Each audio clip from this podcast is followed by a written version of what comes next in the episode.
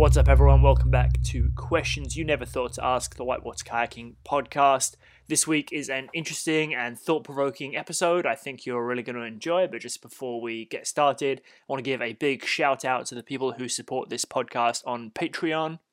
Patreon is a crowdfunding platform where you can chip in a couple of dollars every month to help keep this podcast running. You'll also get the added benefit of hearing it before it comes out on general release. So you know, it's like a little extra perk, and you get the the warm, glowy feeling of knowing that you did something to keep this podcast going. Because without the people who supports right now, um, it probably would not be going. So really appreciate those people. If you're interested in becoming one of those people, one of those amazing contributors, go check out Patreon.com slash Seth Ashworth and yeah you can you can support it on there um all right enough for that let's get to the podcast so on this week's podcast. The cool thing about having a podcast that's like started by accident is I don't really have to talk about anything in particular or anything that I want. And anytime a subject comes up that I think, oh, I'm kind of interested about that, I can look into it more. And then, you know, if it's interesting to me, maybe someone else is interested by it. And so I can pursue a podcast based pretty much, you know, on whatever I want, which is the nice thing about having your own podcast. And a few weeks ago, I was talking with some friends of mine um, and I was just, you know, kind of trucking along, listening along. And one of my friends was talking about how they've been nervous to run this particular rapid. And it struck me as interesting that they felt this like fear almost. Um, not just a, a rapid they had run many times before, but a rapid I know they are very capable of running.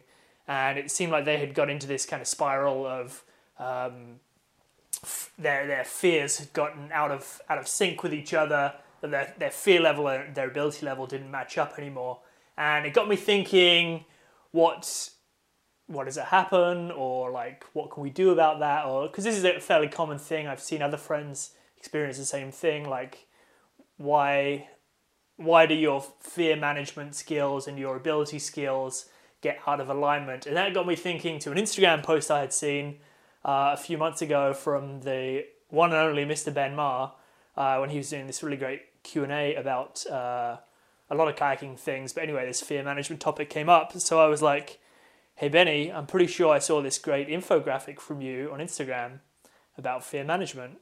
Can we talk about it?" And so today on the podcast, I am joined by the one and only Benny fucking Marr. Uh, Benny, welcome to back to the podcast. You. Um, Benny, for people who haven't seen your infographic, uh, it was like an Instagram story picture about fear management, and it had a bunch of these different, really interesting points on uh, about how you deal with fear. Um, and it's pretty much, I've, I've, summarized it to like five points. I wonder if we could run through the five points that I summarize, and then if you wanted to talk and expand on how you got to that how you would manage to winnow down your like whole brain thought of of fear management into this one um, into this one Instagram picture basically. Because I thought it was very interesting but also it was like a lot of information all in one go and I'm sure it took you a long time and a lot of experience to get there and I was hoping we could break through some of the things in that. So I pretty much got it uh, down to you said breathing to slow your heart rate why are you scared specifically? Question mark. Are you pushing your limit, and if so, by how much? What are the actual risks, which I thought was an interesting way to word that? And are you going to be stoked because it was fun, or because you didn't fuck up? And if you, you know, would like to take it away at any of those points, uh, how you came to have that opinion, and, and go from there, that'd be awesome. Yes, Seth. Thank you. Uh, I think I'm curious about what got you thinking about this. What what rapid, what river, with who, and what their experience was, because something I've been thinking about. I think kind of over the past week and today was I was thinking of how you approach your edge, and then what if you say your edge, it could be a fear threshold, it could be a point you haven't passed in the technicality, size, or difficulty of a rapid, or whatever. not sport related, you can you can understand what I mean by that. And then as I'm aging a lot, I feel like unless I'm actively approaching and moving my edge, it's moving towards me. And I can certainly see that in other people. And how people manage that differently is cool too because some people don't like it. Some people observe it happening and just move along quite happily. And for other people, it could be a huge change and kind of attack their ego. So I had, I've been thinking about that and I started thinking about the edge instead of like a bubble shrinking, which would probably go to show that my ego gets hurt by that and I, I don't manage it super well and I'll when you're then if you're if you're thinking that much about fear and your edge then I know that because I'm having these thoughts that I have to be careful of my ego being so potent in a certain situation that I might do something because of my ego.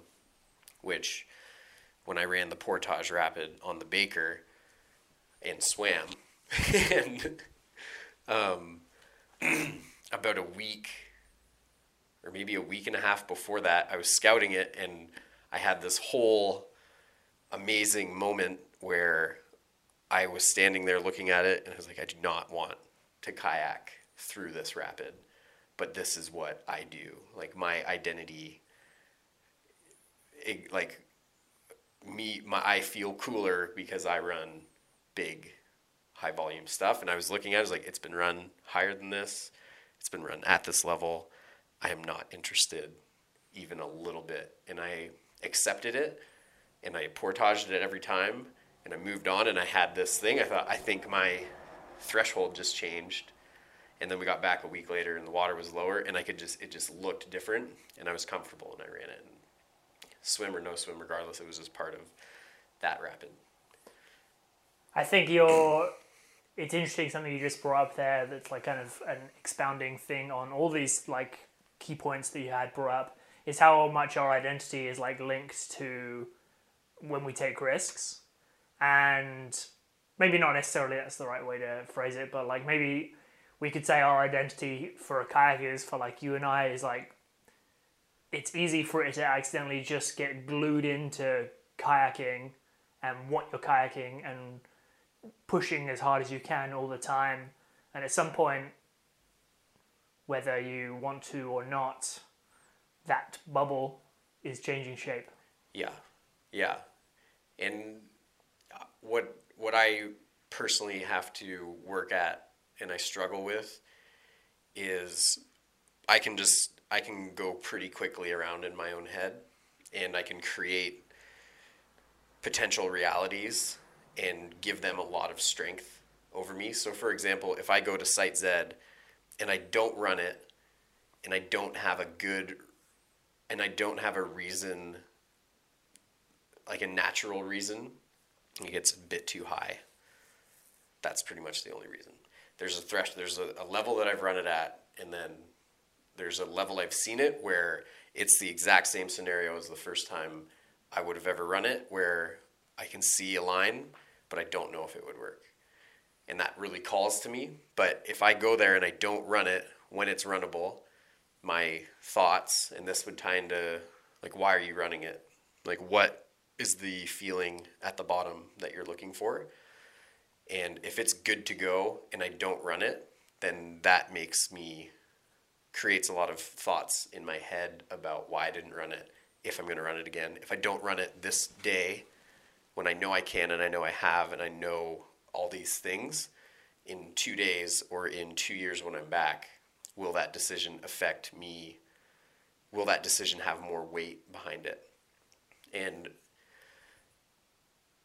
that is a fun thing for me to think about. And there's a certain point where I, I like trying to be really aware of my ego when I'm scouting whitewater because it can be used for good or evil. You can use it as an encouragement to to put your skills through something that you're confident they can deliver you safely to the bottom of a piece of gradient and whatever craft you're doing that with or because of your ego you might put yourself in a situation where you you weren't quite ready for either mentally physically or um, experientially. So i don't think there's anything wrong with using the ego to to boost yourself into something but then again it's the you don't want to get to the bottom of a rapid and just think oh like i'm so stoked. I'm okay. Moving downstream like that to me would be a sign that you weren't 100% sure that you had it. And it should be about testing your skills and your mindset versus like the gradient's going to work one way or another. Like you're going to get to the bottom of most things. The it's such a dichotomy isn't it that like ego like you you you kind of can't live with it but you can't live without it either. And it's an interesting it's interesting that you say that it's like oh yeah you know you can use it positively as well because i think a lot of people they hear that word ego and they're like immediate negative connotation but it's interesting to hear you kind of add that point that you almost need it. You like you need that part of your brain to be like yo you got this like let's go. Put Yeah. your spray deck on. Yeah, because the ego can be a, a part of my decision making, or it can be like the ego is either aligned with me and what I see, or my ego can sometimes almost be telling me things, not not working with me, but being like, "What? Why aren't you doing this? Like, what are you doing?" A cool a cool example of a iconic rapid would be the Minus Rapids because they they do not fall into the river trip. If you want to run them, you have to go upstream to get to them. So it's never it's a it's a neat way. Say you're running the middle channel of the Ottawa River, you know you're going to get to Garvin's and you know you're either going to run it or walk around it. When you run the the Zambezi, you may never even go up to see the minus rapids. Like it's a it's the decision starts a long way away, um, which is cool because it requires a lot of effort. Um, that's a cool egotistical rapid to run. So when you get to the end of a rapid to kind of like round this point off, you are looking for like are you looking to feel you're you're not looking obviously for that feeling like oh boy I'm glad I didn't mess that up. Or are you? Or like to kind of com- compound what we're saying here is like how are you going to feel at the end? It like, obviously factors into like your decision making process at the start. That's kind of what we've been talking about here. And it's like should you what's the best way to express this? I'm struggling with my words right now. When you're scouting a rapid should you be 100% on one or the other? Like should you stand at the top and like and you think i'm going to be stoked I'm at the end of that because i'm going to style this greasy line? Or when you're looking at it from the top and you're looking at it like mm, i'm going to be stoked at the end because i won't have eaten eaten shit into that wall or whatever should you stand there at the top and be like, okay, I know I'm going to come out with one expectation or the other, or like kind of to take you back in time, like, are you going to be like when you're looking, how are you, what are you looking for to feel? That I you're depending on what you're running. Like all of my examples are whatever, like actual, like class five, like if at the spectrum. So you can be hitting these thresholds in actual class three whitewater, but you need to understand that and and then the realistic interpretation of risk is very important. So when the risk is death or um, unknown shitty circumstances or you don't know what you are potentially putting your friends through to help like if if, if it's going to spiral out of your control like if you're going to lose your independence you need to be aware of that the spe- what i said and that was very specific that was i was talking to someone at the north fork and they didn't want to run jake's and they were going to be racing in it. And I said, well, then don't run it. Like, why don't you want to run it? And if you run it and it goes well, because it will, because of who you are and how good you are in kayaking, what are you expecting to feel? And if you don't know that you're just going to put yourself into the boat and into the current and execute to your skill level, which is reasonably expected, and be happy about that, then don't do it. If you think you're just going to be like, I did it, I'm not someone who didn't do it, I'm not someone who is meant to be racing in two days or in one day, and I haven't practiced yet, and that's going to bother me, like, like just walk away and be happy with that, especially if you know you can do it and you know you will be doing it later. So that was pretty specific. If you stand at the top of a rapid, you can see all of it at, and your first emotions are of excitement. That's going to change how you scout the rapid. If you look at it and you think, oh shit, and you just see all these places where you don't want to go, but you still really want to give it a good scout, or you already know you're going to run it, that will should just determine the care of which the care of your scout and the time you take to do it. And I yeah, I'd like to start at the bottom. I don't always think like this, but if I'm talking to someone about it, I'm like, okay, you're like in that eddy, you just high fived. Now work your way up backwards. What happened get you to that? Yeah, I think scouting rapids from the bottom up is the only logical way, and I don't know why not everyone seems to be on that program and I've encountered plenty of people in my travel that like will start scouting rapid at the top, and I'm like, you can't even see the bottom. Like, what? This might be all a waste of time if like we go around the corner and there's a big tree there. Like, yeah, what are you doing? And I, it's weird to me that that hasn't that like school of thought hasn't permeated through the entire community. But anyway, starting scout, scouting from the bottom up makes the most sense. Um, I like the way you phrase it there. Like, how did you get here? That's yeah, cool way to think about it. Um, but it kind of feels like we're talking about one of your other points here from your infographic that I'm going to try and figure out how to post in in the show notes. Um, but like, what are the actual risks? So when you Ben Marr are like standing in the Stikine, ready to run Site Z for the first time, did you go through a like what are the actual risks checklist, and then supplementary to that, where do you draw the line with what you just said about uh, like at the time when you're going to lose that independence and someone else is going to have to start picking up after you. Uh, say that again. Um, let's start with Okay, like the- w- actual risks. Like when you Ben Marr are scouting a rapid, like for example, like uh, Stikine site Z, like first descent. Did you stand there once you've done your bottom up scout and say, okay, what are the actual risks? Yeah, the that very specifically was hard be, for a bunch of reasons, including that was in 2012. So I have a lot more experience now. And and yeah, that being a first ascent, there was a few things that I couldn't come to a conclusion. And what I eventually the things that stuck out a lot is in that rapid there is a really shallow place that the white water above it is is moving in that direction.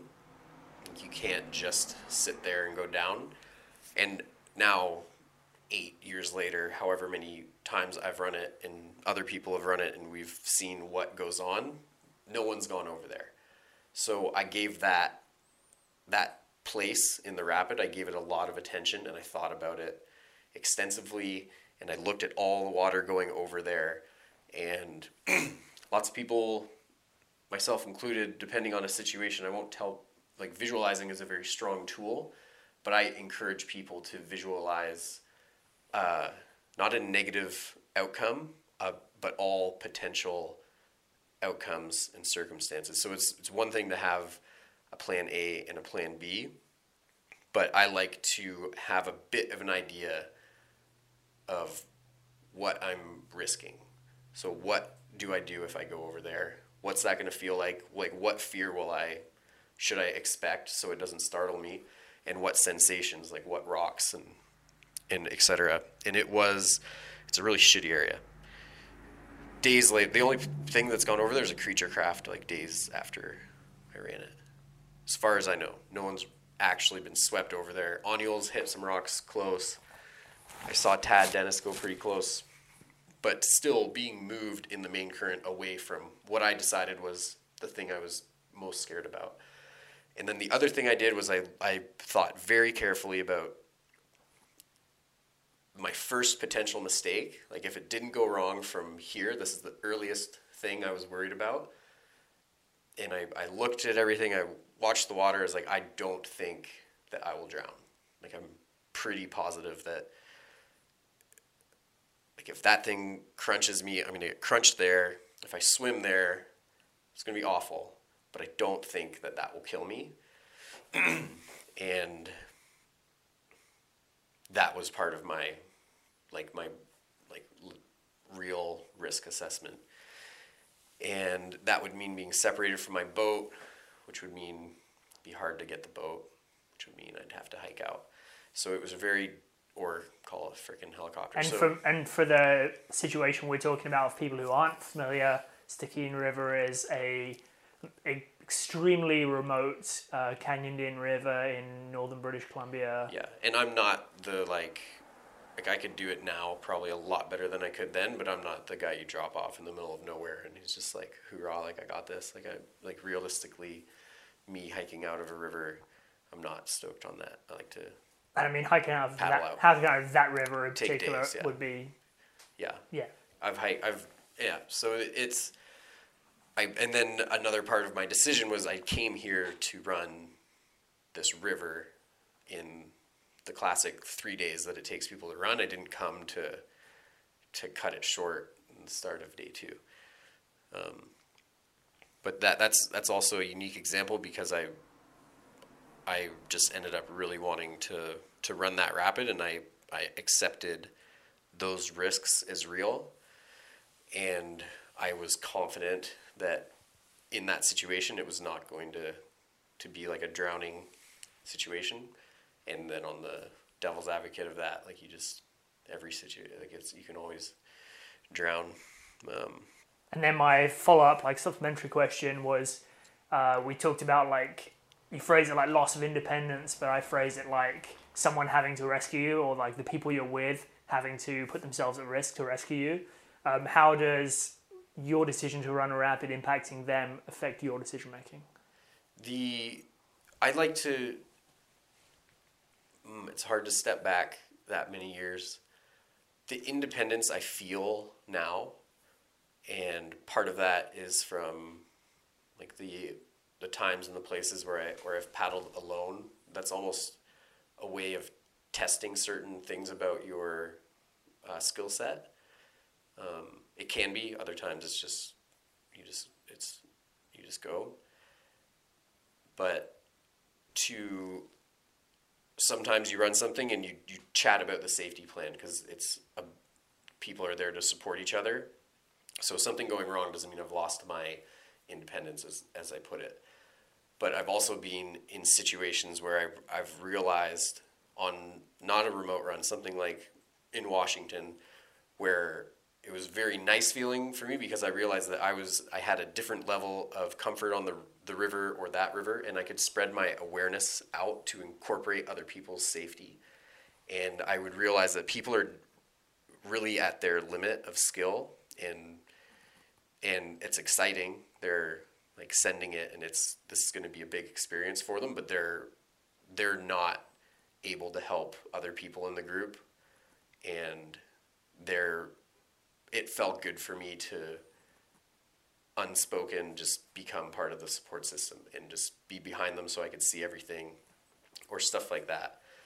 And to be I don't like the idea of of running something that I could change the whole situation of the day. Like the whole dynamic of the day could because I did something loose. So I just try not to like I, I can understand when I'm being loose.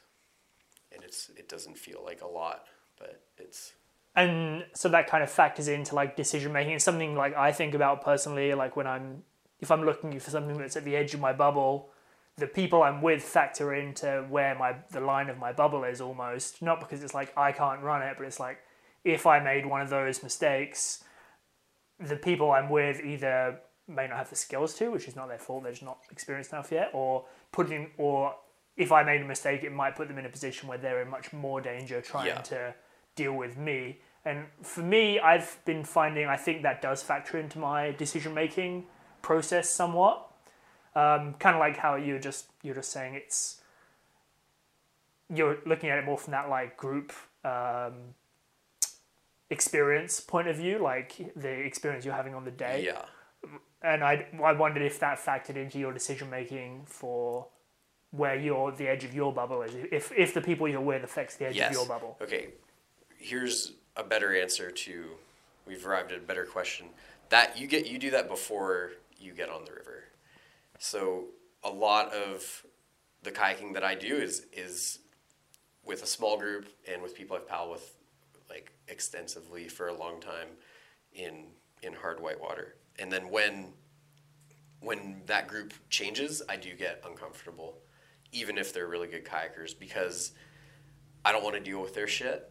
And because I have that attitude, I certainly don't want them having to deal with my shit because, like, it, it just doesn't, it's not a great group cohesion. But in other situations, I feel like you, I can address that on the way to the river. And I've gotten better at it, but there's been times where I'm just like, okay, I, again, ego, it's like I'm supposed to be this person and I'm going to be not. I'm going to ask people questions that it sucks to ask somebody a question where you're kind of basically asking them like how good you are, how experienced you are, how well you know the river, or how many times have you run it, or if I'm the one getting into a group, another thing that can happen if you're a the stronger paddler, or if you're assumed to be, or if you assume you are, and maybe you're right, and maybe you're not, but then asking questions about the river and making, because a lot of times people might not, they might just be like, oh, this guy's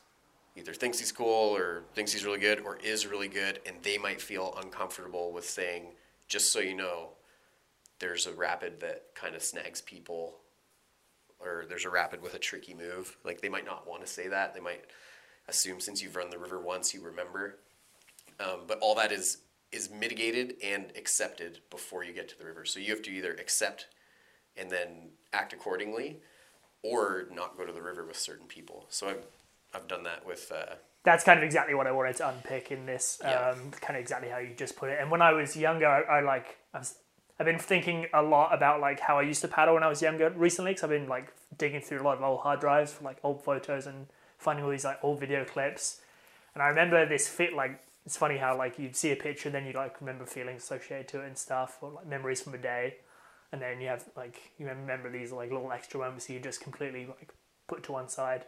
But I remember when I was younger, think like having those exact discussions with people, and they'd have them with me, and I'd be like, "This guy's such a dick. He's asking me if I can roll and stuff, and you know if I've done this run before." And I was like, "But now that I'm uh, older and more wrinkled, I realize that those discussions are so imperative that it's like the the preemptive safety mechanism to not having a bad day, and you're having it in the car park or in the in the before you even get in a car to go somewhere yeah, before you get there and it's like such an underutilized tool because I don't think people necessarily have the communication tools that they need to approach those conversations and be like, Hey, have you been here before?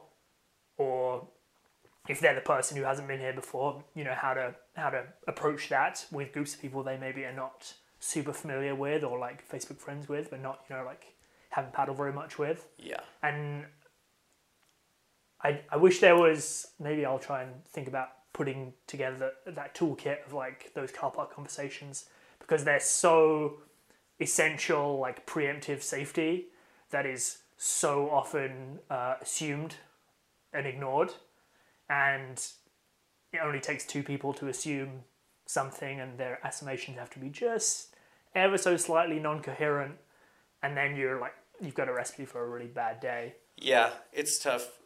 It's really easy too if you just don't paddle like with certain people. And I almost said with beaters, but basically, like when I go to the river, I'm on my way with the people I'm on my way with, and the group doesn't change. And there's a lot of security in that.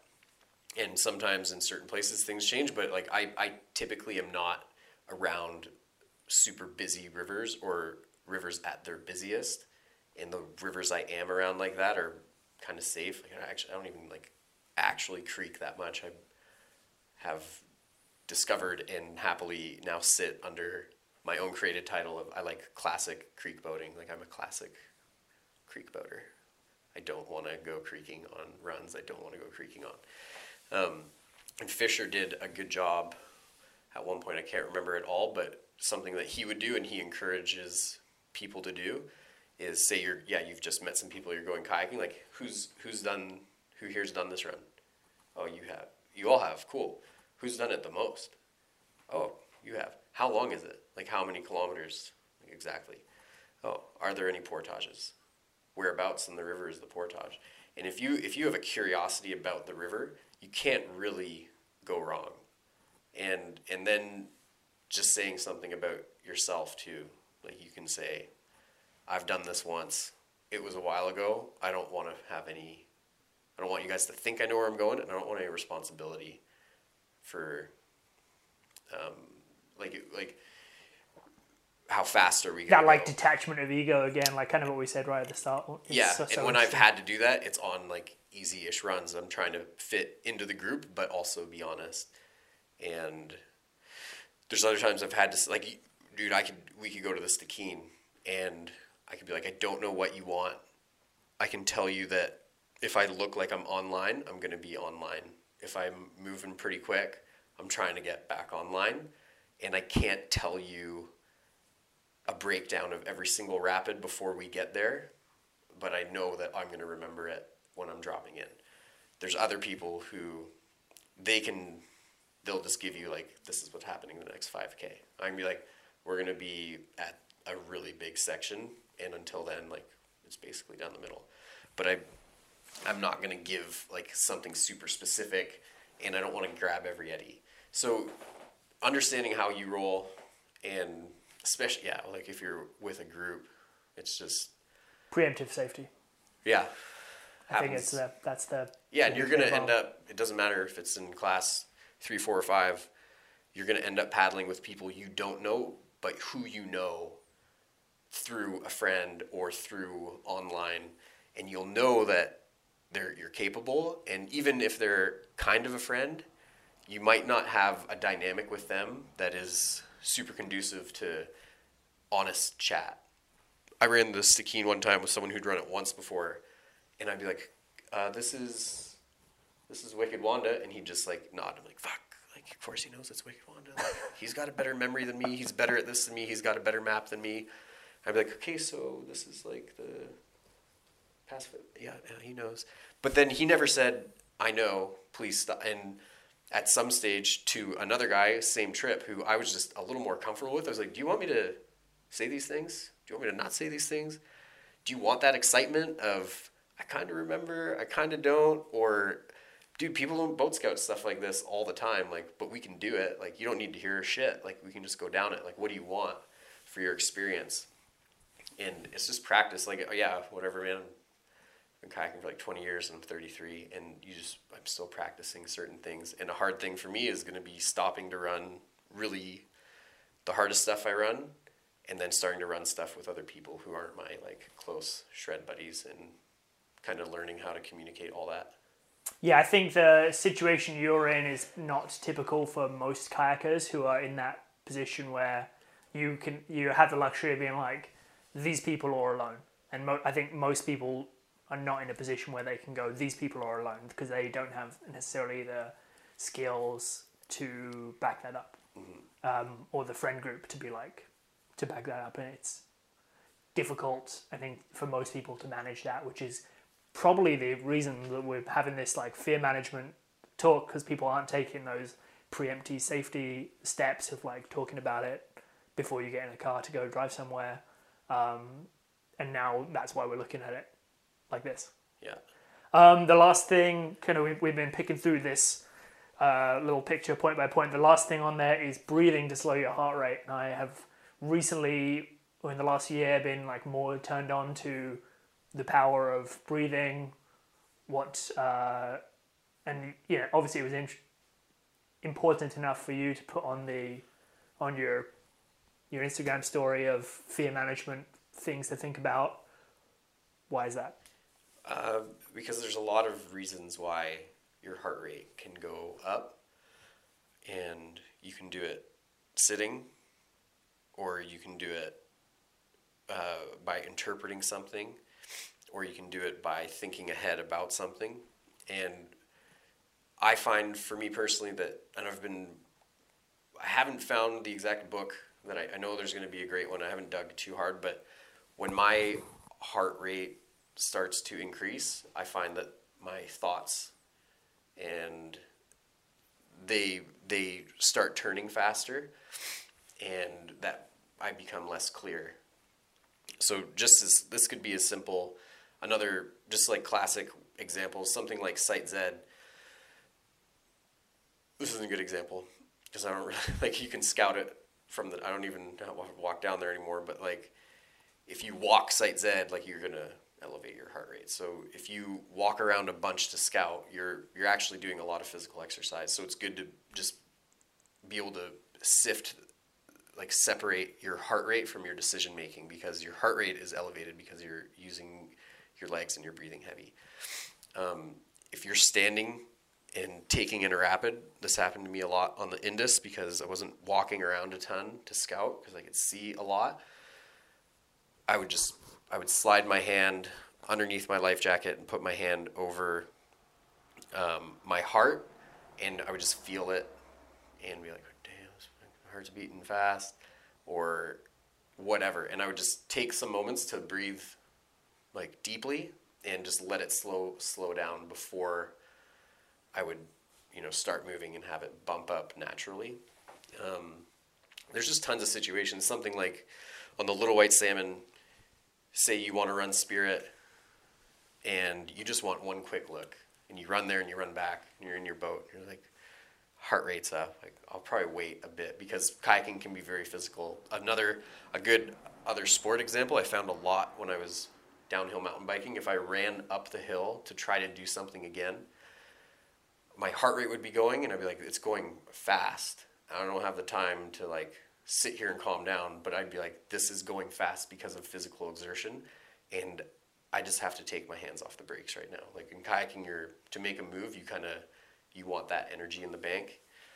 Um, so I would just like know the things that can elevate it and understand them, and if it is, that's another thing with fear to understand like why are you scared like, are you afraid because you don't know if you can do it, or are you afraid because you know you're about to go do it? Which, in that case, I hope you know that you can. But understanding what can lift up the heart rate, and then having your own tool to bring it back down into your own control. Um, there's sometimes you can run rapids and just be like chill. I, I have I'm, I have a heart rate monitor now that I wear when I'm kayaking, and it's fun to to look It'll be really cool on the Stikine. To see if you're one steady flat line for mm-hmm. the whole day. Yeah, because there's you know there's sections of the Stikine that because I know I'm going to be excited to look at it on my phone after, I'm going to work harder to be calmer. Which I think it'll just be a fun exercise and a really good tool. But even like this, like I can get nervous just like trying to talk. Like I, I have it on. Like this watch is dead right now, but it can.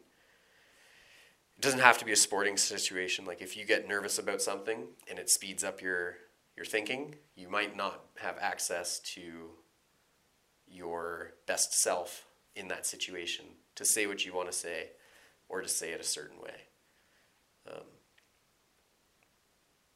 it's just it's just the things that you can use a- access as to monitor for decision making or as a tool. Like if I if I don't want to run something now, it's it's a lot easier for me. It's like my ego is satisfied. Like it's never satisfied because it's a hungry ego, but for the things that were important to me at certain times, like I've I've fed my ego without like getting too fucked up or like seriously injured for a long time.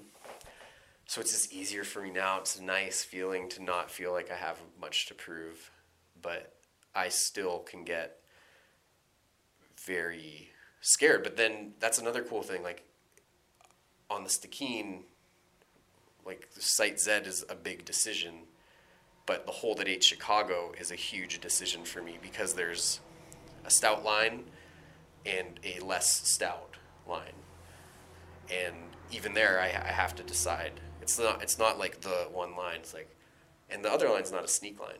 But if I don't run the main line, I feel like I'm running the sneak line, and I think about it up. I think about it upstream, and I have to stop. Either I have to choose when I allow myself to think about it, and then I start monitoring these things and my chatter.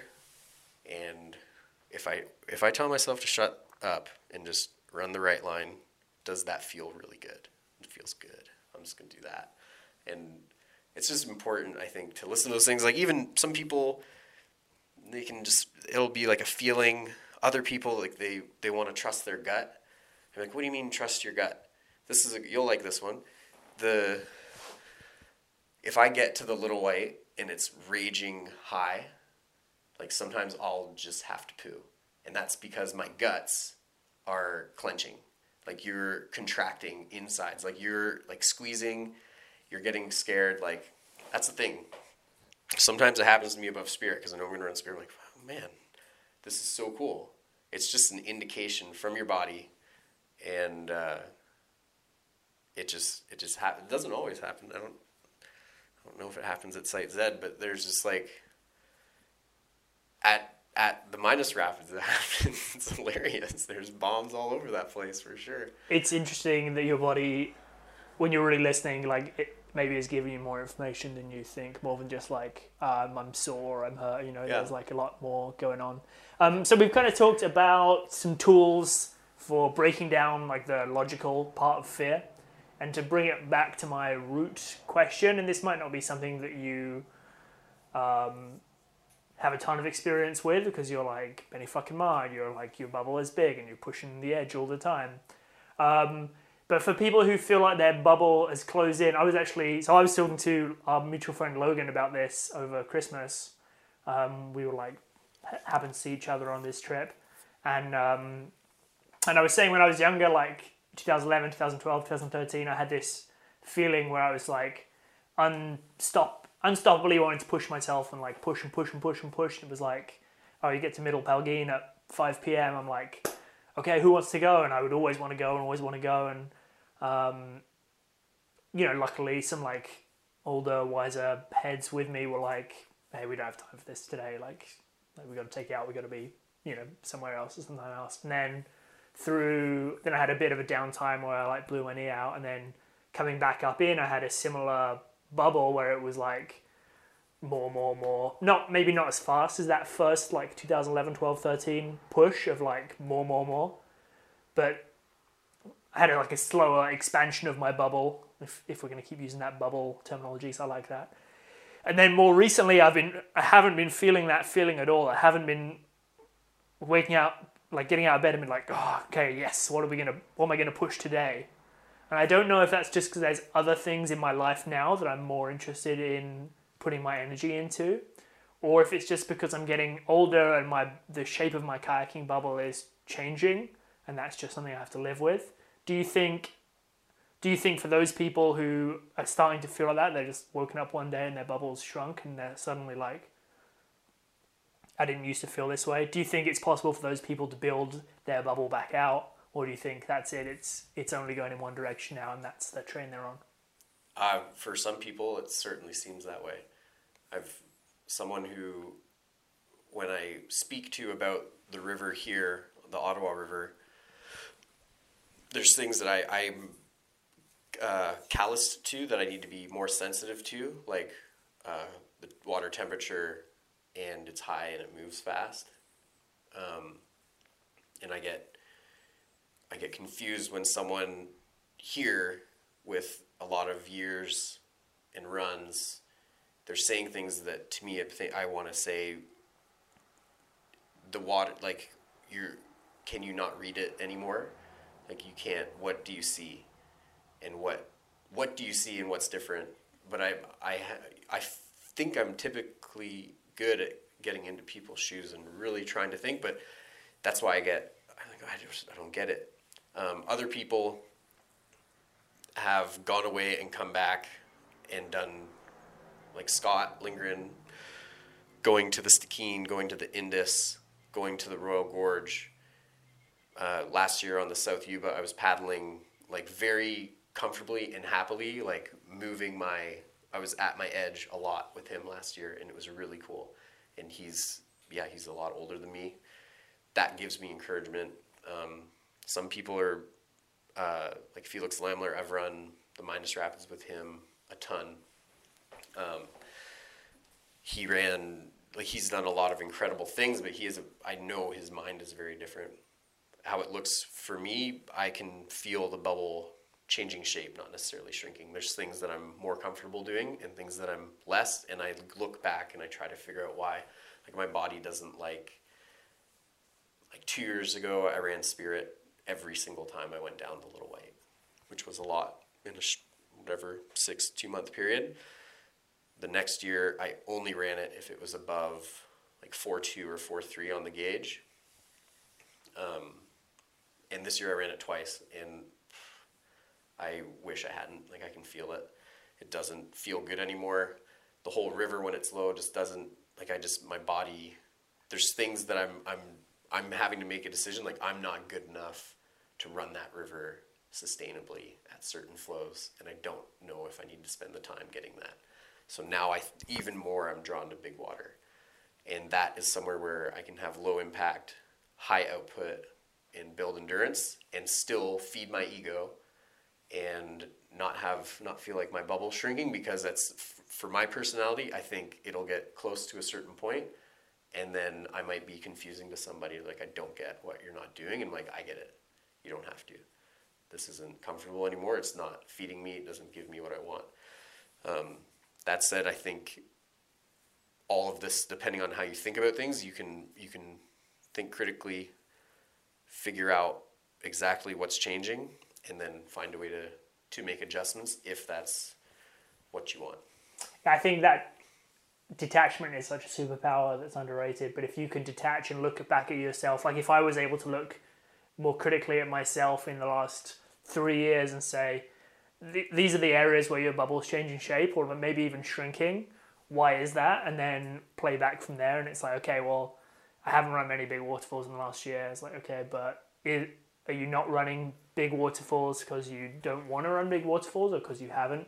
They're like not available or you're not seeking that out or, you know, all these factors. And it, the more you can really pull yourself back from from your ego, just separate from it for a minute.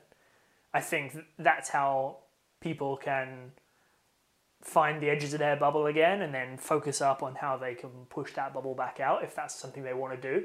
Or say this is where the line is and I'm and I'm cool with that and I'm putting my energy into other areas of my bubble or other bubbles um, for your like your other life things. Because I think uh, you know you and I have this like big bubble that's kayaking and then the rest of our life is smaller bubbles and for some people, kayaking is just like one medium sized bubble in their like group of medium sized bubbles, you know, and it's not it's not more overtaking. It hasn't pushed the other bubbles out yet. Yeah. Um, and I I wonder if there's a way that everyone can look can detach themselves and look. And this is more of a rhetorical question, I guess, like because you might not know the answer. Well, maybe you do know the answer. I don't know. But I wonder if there was a way where we could get everyone who you know to like detach for a second and look at where their limits are and why their limits are there and maybe like work backwards from from where they are now for like a three or five year period or whatever. And there might be some defining moments that's like actually uh, you know there's one thing or another that's the cause of that or maybe it's more difficult to see the cause of that and they're to have to reflect on that a bit more carefully. Yeah.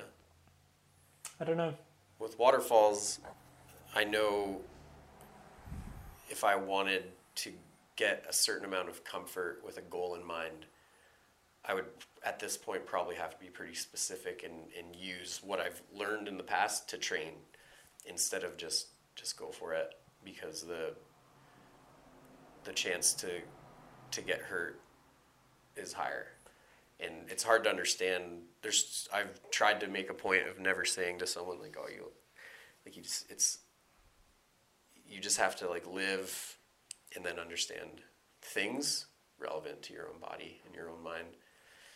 Like I just have a different perspective, but the ego is a big part. Like I don't have any thirst for certain like waterfalls anymore, and I had a pretty low, easily quenched thirst for my whole life, and I was pretty slow about it. But egotistically, I, I ran some drops that were important to me to experience that I don't need to have had run, but I'm happy I did. But I think I think yeah, if you just think about repetitions and training, you can probably do anything. That's kind of how I've been looking at it. Like I've been reflecting a lot, like like I was saying, like on my younger self versus my now self, and like my younger self, I just realized had uh, a lot of skill and not much experience. And my older self has a lot of experience, and maybe my skills need more training. Um, but now that I'm more experienced, I know how to train those areas. So when I want to be sharpened on something, I know how to sharpen that skill now. And it's not like, okay, sweet, I'm going to roll out of bed and go do a 100 foot tomorrow. But if my goal was that, which it's not, but if my goal was that, I know how, I know the steps I would take to get there now. Whereas before, it'd have been like, yeah, sweet, like, uh, if you get to the bottom, when you get to the bottom, like, let's go. And I'm happy I have that experience, but I think I'm more happy that I see that detachment is a superpower that is really important. And maybe not everyone looks at detachment from their own ego, their own skill level, separating those two things out, and then really be able to, to backtrack. Does that make sense? Yeah. Am I speaking logically? Um, yeah, I mean, that's probably something you do when you get older. Think more. Backtrack. Backtrack. Well, I mean, like right now we're all on lockdown, so I guess we've all got a lot more time to think more. Yeah, but like I'm doing, yeah, you just. I was on the Stikine one time with Aniol, and we were trying to decide what to do, to go again, to not go again, and and he was like, "What's left, man? Like, I need a goal. I don't have a goal right now, and we're tired." So your goals change, or you run out of them, and at some point being realistic with why you're doing like people go up to the Stikine for one trip. I went up there my first trip, did a three day trip and left. I can't that just doesn't even make sense to me anymore. But it's been a long time. Like what I go up there to do is very different now. Um, and I'm finding all these ways to experience different rivers in kayaking now that feed me, make me really happy, and also I am still like feeding my ego. Um, like I, fe- it makes me feel like relevant. It makes me feel like I'm pushing an area that I hadn't pushed before. Um, if you could go back in time and tell 18 year old Benny any of your knowledge about dealing with fear, any of the things we talked about, or anything else that we haven't talked about, you could go back in time and you'd ha- you could you have you know a two minute conversation with 18 year old Benny. What would you say? um,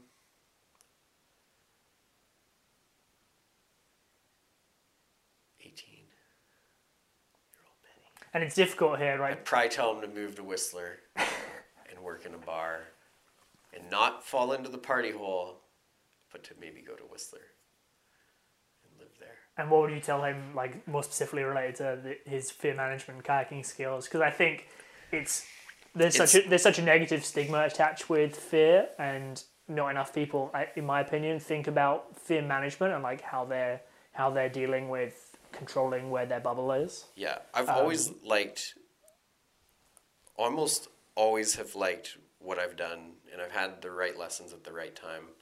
I ran Sunshine when I was really young, and I didn't want to.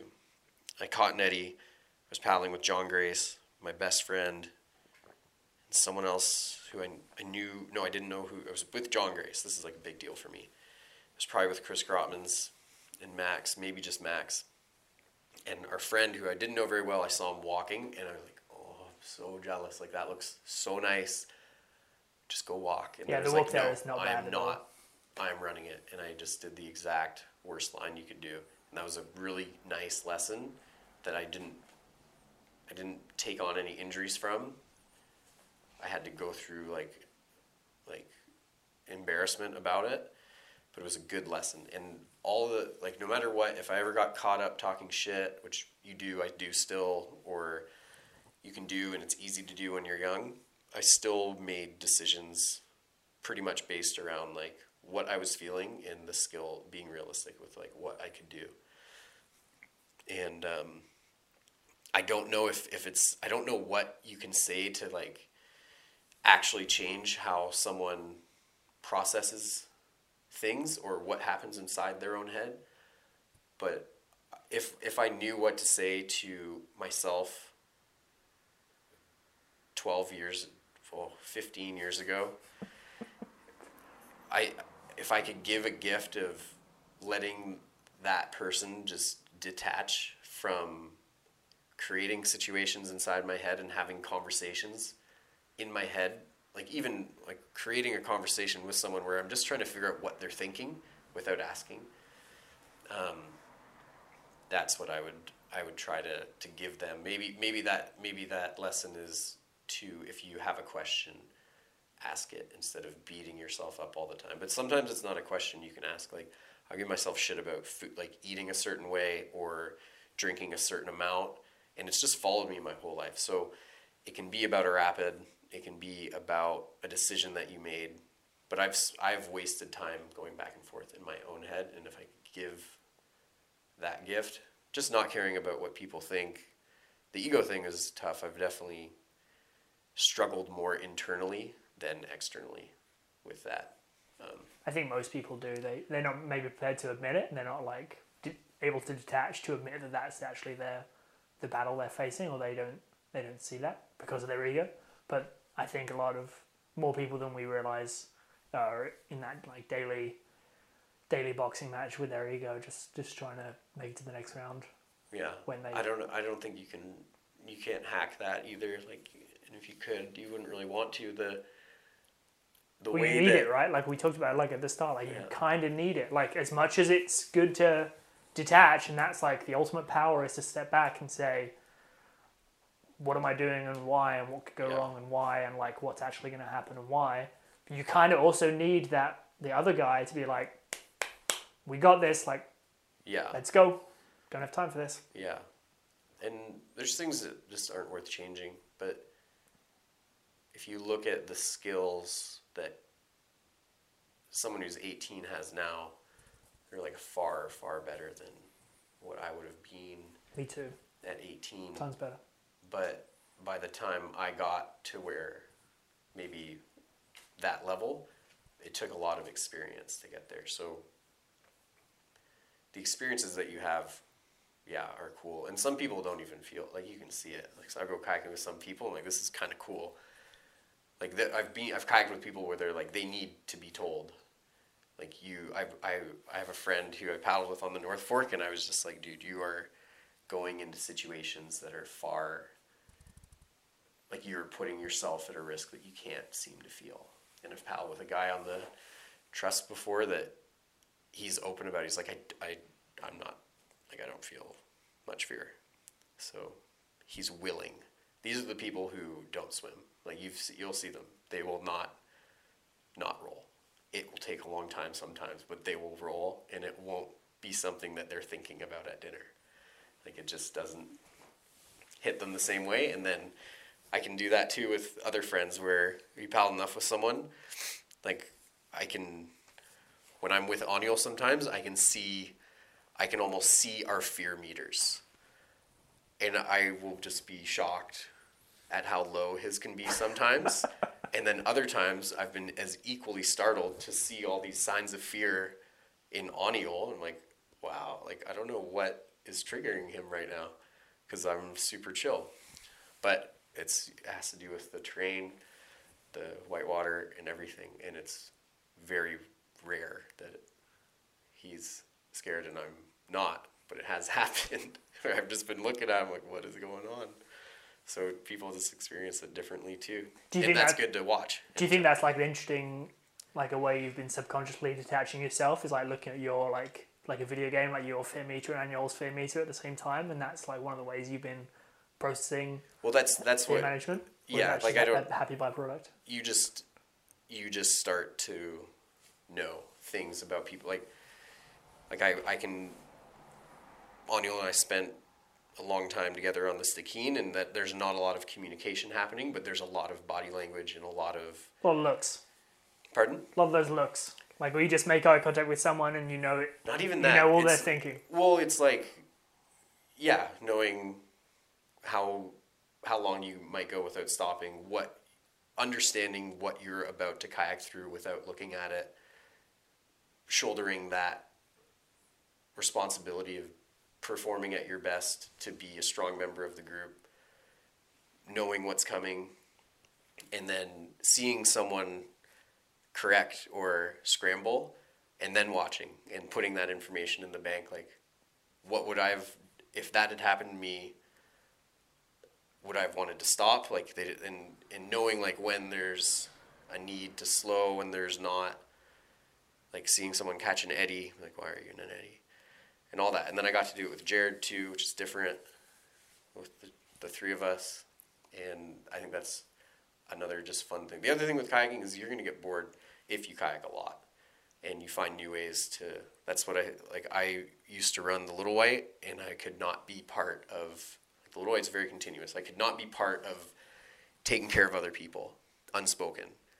Like you do your head count whatever that was it someone new on the river i couldn't be a part of it like i can cover Preemptive safety, right? Like kind of what we talked yeah about earlier. it's like, i'm not like this is or choice- you have choices that get made Yeah. before you even get to the river.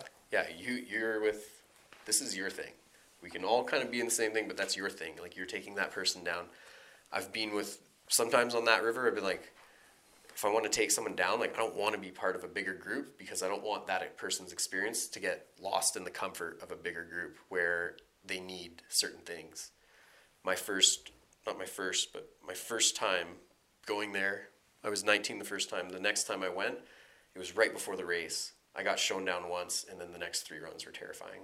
I just was trying to keep up like couldn't. Boat scouting scary.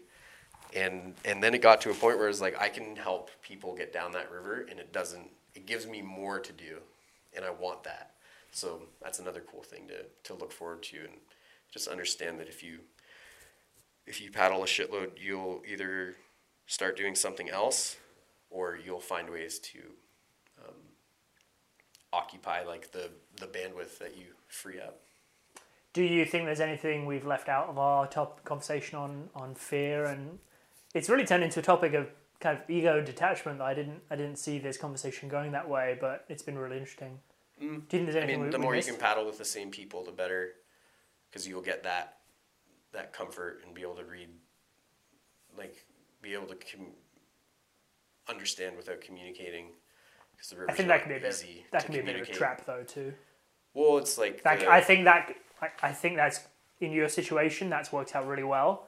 I think for a lot of people, especially when they start kayaking, they want to kayak with a few people and they get into a bit of like a dependence hierarchy, Yeah. like a bit of a Jenga tower, if you will.